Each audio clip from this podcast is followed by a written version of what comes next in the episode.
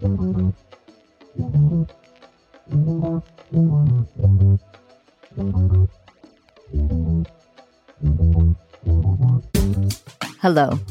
my name is Nikki Toyama Szeto, and I'm the Executive Director of Christians for Social Action, and your host for today's episode of 20 Minute Takes. Today we talk to Eddie Kaufholz. He's the Director of Strategic Communication at Bread for the World. And we talk about storytelling and the importance of community when listening and holding vulnerable people's stories, and also what it means to stir the Christian imagination. Join us for this episode of 20 Minute Takes.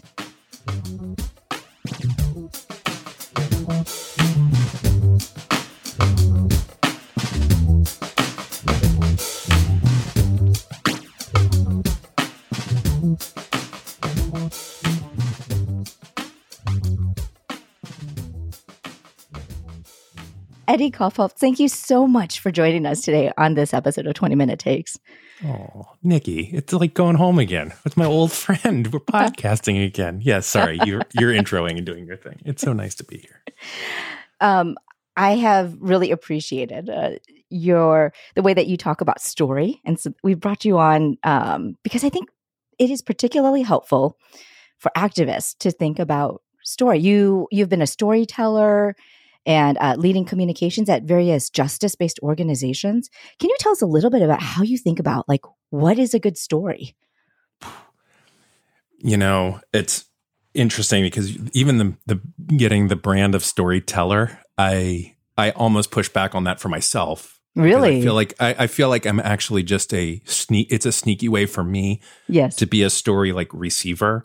Oh. Because I think oh. it's just like there's a lot of stuff I have not understood. Like if you listen back to our podcast that we did together, the new activist, the know? new activist, old yeah. days, old days, yeah, old days. But like that show, our friend Richard said, you know, that show is really about you learning in front of everybody. And I was like, ah. and, and he's totally right, right? So, so for me, it's come, it's always come from that place. So my background is actually in counseling, and in uh-huh. counseling, you reveal and give nothing of yourself except for very pointed moments where it's very necessary. But uh-huh. generally, it's mm-hmm, tell me more.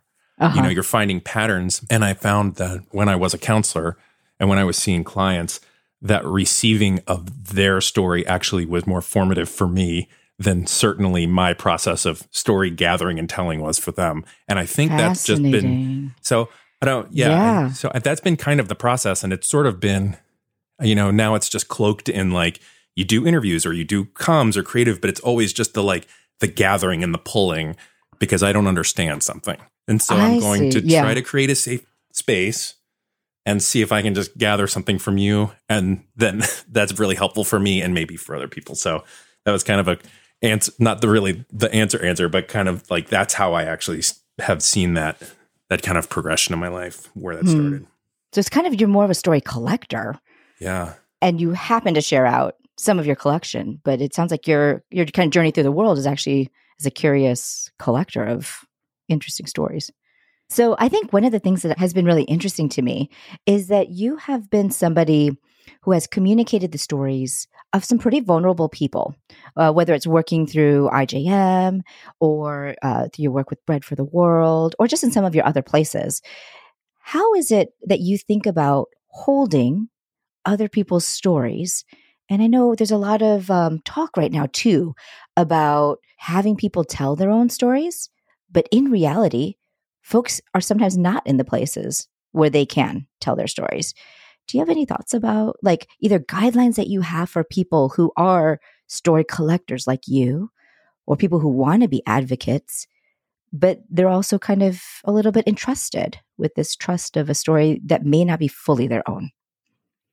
Yeah, I think that is a it is a generous interpretation to think that I alone am, have some sort of like pathway to this because in reality, the thing that I would say to anyone who is trying to be a storyteller, story gatherer, telling sensitive stories is never, ever, ever do it alone. Like, mm. never. Mm-hmm. I think that in no way can storytelling be a solo effort. It's, mm. I know at the end of the day, it's one person on a mic, but you and I are on a mic. We've got someone else listening to us right now We'll have two other people editing us. You'll have a final listen. It's all filtered and it needs to be, I, I think, because of the extremely sensitive and difficult nature of someone sharing their story, which is now just a buzzword for some of the things that are at the core of their vulnerability. Yeah. Whatever yeah. that is. Like if you're asking someone to share their story, you're not just telling asking them to share jokes or, you know, their shopping list. You're asking them to get inside something that maybe they've processed, maybe they're comfortable with, but is vulnerable. I think we at least owe it to them if we're going to broadcast that vulnerability to, to put it through layers. And I would say the other thing that I feel like very passionate about, like we should not be solo creators. Mm, mm-hmm. The second one though is um, just unconditional empathy. Mm, I mm-hmm. have interviewed people that I deeply disagree with. Mm-hmm. And you want to go, I want to go in and I want to wink at my agenda or I want to Mm. slightly, but I'm Mhm. like, that's not what this is. This isn't that Mm. kind of conversation. Mm-hmm. This is supposed to be a trusted space for real people to have real conversations about things that matter. And so you have to do like you can't get on a microphone, you can't start writing, you can't start whatever, you can't start broadcasting until Mhm. there is at least a part of you that can empathize. And if you can't, just don't talk to them. Just don't do it. Like it's Yeah, a, that's it, really there's other interviews to have, but like Yeah. I've got to be able to pull just a little bit of like, I could see how you would feel that way about that. We can Yes. have a, con- and then we can have a conversation, but it's got to be, and then I think that kind of gets wrapped into like, then it becomes safe. And safety, Yes. I think, is Yeah. a, is a really important. Like you and I have safety right now. Mhm. We trust each other. We're gonna, if one of us falls off the ledge, we're gonna catch the other one. This is a safe environment. If it wasn't, this this turns very this turns wonky quick. No, no, I think that's really true. I think I appreciate what you're saying about that uh, entering in with some empathy or with some curiosity of there's a reason this person who may come to absolute opposite or repulsive conclusions Right. has come to those conclusions and I, I think that's actually such a great thing to model because i sort of feel like that's what a lot of people are longing for is not the yelling talking points but i think some something of this like seeking for some sort of understanding not agreement Yeah, yeah, but maybe yeah. a little bit of an understanding from someone's point yeah, and also knowing for myself, like even with all of that, I'm still a white, cisgender, middle upper class, male, Christian. Like I know all of my my lanes, right? yeah There are some conversations that are like, this isn't mine. This should I shouldn't do this. Like I or Mm, or yeah. I should ask some real permission. Like, is this okay to do? Yeah. And there were just some things I never touched because it was like, I, I need to lay aside like me as Eddie and just Yeah. go like me as an entity in this world. I, don't- I don't, this isn't a conversation I should get to have. And so, you know, someone else can record that week or someone else can do a better job with the conversation. But I think there comes a little bit of just ego with that. Like, this isn't about me getting this moment. This is about them telling their story. And sometimes just my presence Mm, wi- makes that not a safe place for them, even if they like me as a person. That this is just this isn't right for them or for what they're about to talk about. So Yeah, no, I appreciate the the self awareness. Okay, I've got a, a Yeah. question that might come a little bit out of a baseball field we, we haven't identified yet. Um, go Nats. but you, but you operate on a couple of different levels, and I wonder if you might have some insights on this. Um, I have a couple of friends, uh, mostly like people of color, who are either authors or um, or speakers. They're people like kind of on this content producing side. Mhm. And they have run into gatekeepers like producers, executive producers, editors who are from a totally separate social occasion, usually from the white community. Hmm. Who so who are sort of entrusted with this powerful thing of like editing or gatekeeping or releasing this artistic creative project into the world and they sort of just don't get it. Do you have any advice for folks who do have some of those gatekeeping roles about how they should think about stories that are really, really different from their own. So it might be a pastor letting someone bring a testimony into their church. Hmm. But I, in my head, I'm also sort of thinking of like, oh no, those editors at those Christian publishing houses that just don't understand or get the dynamic, or these other kind of content creative gatekeepers. Any thoughts about like either how you've engaged with that or or how you would think about that? Oh my gosh. I mean, That is such a deeply important question. It sounds like I'm prefacing in order to find an answer, and like I'm not. But it's like there is a nuance to that that I I don't know that people truly understand the degree to which everybody externally will say that there's no gatekeeper, right? These publishers and content creators will say there's not, but then you know that there are walls being hit. And so to answer your question, the advice for the gatekeeper is one, um, I would ask them to be brave and direct in their feedback. Mm, I think mm, sometimes, mm-hmm. uh, quoting Brene Brown, it's like clarity is kindness. Uh, yes. I think there's part of it that's like if you're mm-hmm. a gatekeeper, first of mm-hmm. all, that's your job.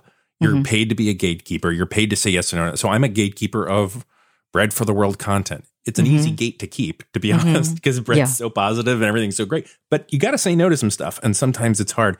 So I think the first is like to be crystal clear on like I am rejecting your manuscript for these reasons and don't be afraid. Like if this is I think there is a opposite kind of fear that like if I receive a manuscript and I want to publish it because it is by a thoughtfully diverse author, mm-hmm. but I don't I just don't think it's good or mm-hmm. I just mm-hmm. don't think it's right. Right? Like there is that possibility where then you kind of shirk the responsibility of saying, you have asked me to be a gatekeeper. Here is my feedback. And mm-hmm. really clear feedback on how get, because that's everybody knows the game that we're playing. Mm-hmm. The problem is, is when you're afraid to give that feedback, then you have broken the game. And now there is no clarity. There is just this like nebulous rejection of your, and then you don't know what to place that rejection on. Whereas sometimes the rejection is like something should be rejected, right? It's not ready yet. It's not, or this isn't our organization's voice, or this isn't what we do. Like it's okay to reject something if you are clear. Mm-hmm. The real problem comes when there's not that clarity. And then the real, real problem comes from a macro level from that kind of gatekeeper when they aren't realizing their position mm-hmm. in all of this and mm-hmm. recognizing the places that that position can damage other people purely by their presence and really power over the situation. Mm-hmm. Which is why I would, for me, the the ultimate hope is that like I don't work, and and again, this I, this is clearly just like a theme. Even in my gatekeeperness, I don't work ever in isolation. Mm-hmm. I have mm-hmm. a team where we discuss stuff, and they have called me on many things. Like I, yeah. good, bad stuff you're not seeing, stuff you're letting through that you shouldn't be just because you like the person, right? Uh-huh, like uh-huh we're not working in isolation. I think that it is back to like it is either ego or uh-huh. even if it's more sinister, it's it's something darker, right? Like mm-hmm. like something that would be categorized by one of the big isms, right? Like it's mm-hmm. one of those things. But mm-hmm. either way, the fact that they are able to just sit in this place alone, uh-huh. unchecked, uh-huh. is super dangerous. And I would say allow yourself to be very transparent and checked. Um, so those oh, are the those great. are the gatekeeper thoughts. Is that even close to what you were thinking? Totally. No, yeah. I I think that's really I think it's really helpful because there is that a little bit of this awareness of of power that you bring, yeah. and sometimes that power, like you know your audience, you know your organization, and so be clear. You yeah. know when you're sort of acting out. But I appreciate that also kind of this theme of communication and community. It's sort of mm-hmm. recognizing uh, which I think is really different than kind of this Christian celebrity, this the promotion of an individual. Ugh. But you know, so I, I think I really appreciate kind of the health and the robustness, but also sort of the check and and transformation that can happen when you know some of this communication story collecting happens in a community. Uh, so I think that's super cool. Um, you know, one of the things that uh, Christians for Social Action is trying to do is stir the Christian imagination, you know, like um, helping folks bust out of like, oh, being a faithful Christian only looks like this, to like, oh, when we, you know, read the Bible, are there new ways that some of this looks lived out, especially in the area of justice? And I think of imagination and storytelling very close. And then I also think of like, you know, the Gospels when I was growing up, it was called the greatest story ever told, right? yeah. Um, you know, so like uh, the Bible is and Christianity is a storytelling faith, right? It's a it's a faith of a of an arc of a great story. Um, I don't know. Do you have any thoughts about the role of this Christian imagination. I feel like the story, the kinds of stories you tell sort of help fuel my Christian imagination. Oh, I didn't realize churches could be that in that place. Oh, I didn't realize that's what Jesus is doing in that part of the world I've never heard of. You know, th- some of those sort Yeah. of things. Yeah, uh, it's hard because I what I who I really want to answer this question is you, but I understand the dynamic that we have. you ask a question and I answer it, so I will answer it. But I would love for you to, if if you are okay with answering your own question, I'm more curious how you would answer it, and I will not be as verbose on this answer, but um, I, I don't know. Here is what I have experienced: is every person who I have ever interviewed ever has in some way alluded to the fact that you're not going to grow unless you're in some way exposed to someone else who is not exactly like you. I mean, over and over Mhm. again, it was travel.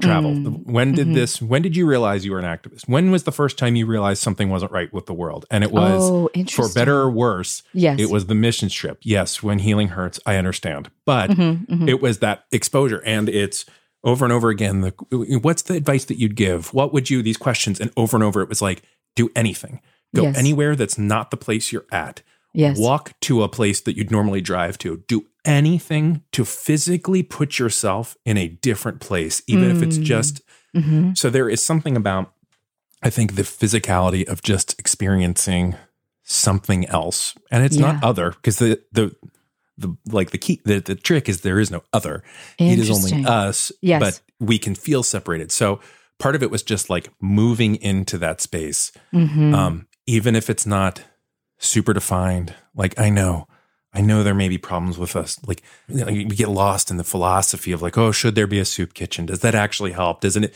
who Uh-huh. cares Uh-huh. tonight i'm going Uh-huh. to meet a person and we're Uh-huh. going to sit and we're going to eat soup together and i Uh-huh. realize it doesn't solve everything but like there is something in that that you can't define that i think Yes. for me yes. so that's been the first one, the first thing. And I do think that the the second piece to that is just to try a little bit not to be afraid. Hmm. like- Mhm. like it's Mhm. it's okay. I remember oh well, gosh, one of the best sermons I've ever heard. This was like early 2000s. Uh, this was pre Supreme Court ruling on same sex marriage. This Uh-huh. was like, especially in Christian circles, the, this was like on fire. okay. And yeah. this guy got up into the pulpit and gave a of a 30 minute sermon. He gave a 28 minute treatise on how the Bible explicitly prohibits and God explicitly prohibits homosexuality. Hmm. And I mean, like I'm sitting in this church dying in my seat, going like, Mm. this is uncomfortable. Mm, mhm. And in the last two minutes, I mean, it was a it was a big swing he took. In the last two minutes, he said, and I believe all of that is true. But then I met my friend, and then he talked about a person like one of his close friends who came out to him, Hmm. Mhm. and all of a sudden, the, you realize like he's like I had been afraid for so long, but then Mhm. you realize like there is a human behind the theory Hmm. And he's like and and that blew apart all of my theory and i realized so this is kind of an antiquated example we look at it now but at the Mhm. time it was like oh wow and and it kind of is that to me it's trying not to be so afraid to step out of that Mm. little world that i'm in Yeah. um I, th- that's the best i can do and then i guess getting other people to tell me how they do it and then just mooching off of them speaking of which how would you answer your own question okay. I did not expect that question to ricochet back to me. hard Um, ricochet Yeah. it's I like mean- a wall. It's like a, a racquetball against the wall, just coming at your face. Here we go. It's like, yeah, it's, and those hurt when they hit, you know? they do hurt bad, big welts. If you don't want to answer, I don't want to. I'm sorry. This is no, not no, no. Um, I mean, I I really like it, it. was really helpful for me to hear your answer because there is something about that when you get out of your own rut, when you do something a little different, that's when you notice all the things that you didn't realize are a part of your own. You know, like so that's and I think there's something in that that does feed imagination. I I think Yeah. I initially would have said, there's something to me that's super exciting about reading something in the Bible, like a story of a community, Huh. and then releasing what the flannel board Sunday school Christianity told you that looks like lived out, you know, the ways that I kind of have been taught, oh, that that means this. And then going and finding a community that at its heart is doing that thing, but it's in a way that's so, so, so surprising. That's what I think of in terms of feeding like Christian imaginations. I was at a, a food pantry and I love reading community boards where they say, you know, free ride, free stereo, oh, you know, all that kind of stuff.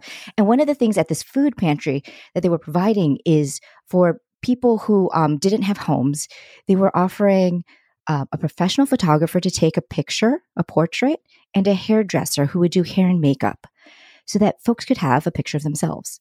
Oh my and that gosh. to me felt like that was um, so folks for folks who are coming to a food pantry uh, who are housing vulnerable. There were these folks who were sort of saying this is my gift that i have. I'm a photographer and then this other person's i'm a hairstylist. You know would you like a photo of yourself to share with your family or just to have? That that to me stirs my christian imagination. Like oh how many things Oh i hear about you know christian teachers you know doing this. But it's like oh how beautiful is that? That a christian photographer and a christian beautician or or you know like and, and how um, imago dei affirming such Yeah. a simple act is Just dignity. so- like just Yeah. like affirming the dignity of people. Like I, I see and especially in a way that it's Yeah. it's not necessarily practically helpful. Like that picture isn't going to like do much outside of just affirm dignity. And yes like yes give them a gift they can give or just look at themselves and smile and be happy of like a thing that we just that is really that is a good one. That is Yeah. really beautiful. So christian imagination Yeah. thanks for the hard throwback No, thank you for the answer. That was that stirred my imagination. That was well eddie thank you so much for joining us on this episode it's always a great joy to hang out and spend some time with you but i have loved hearing you unpack some of how you think about storytelling and the community You're one of my favorite people and podcast hosts and neighbors. And we just are right down the road. Probably almost see each other. Um, thank you. It was a privilege to be here. I love I love this podcast.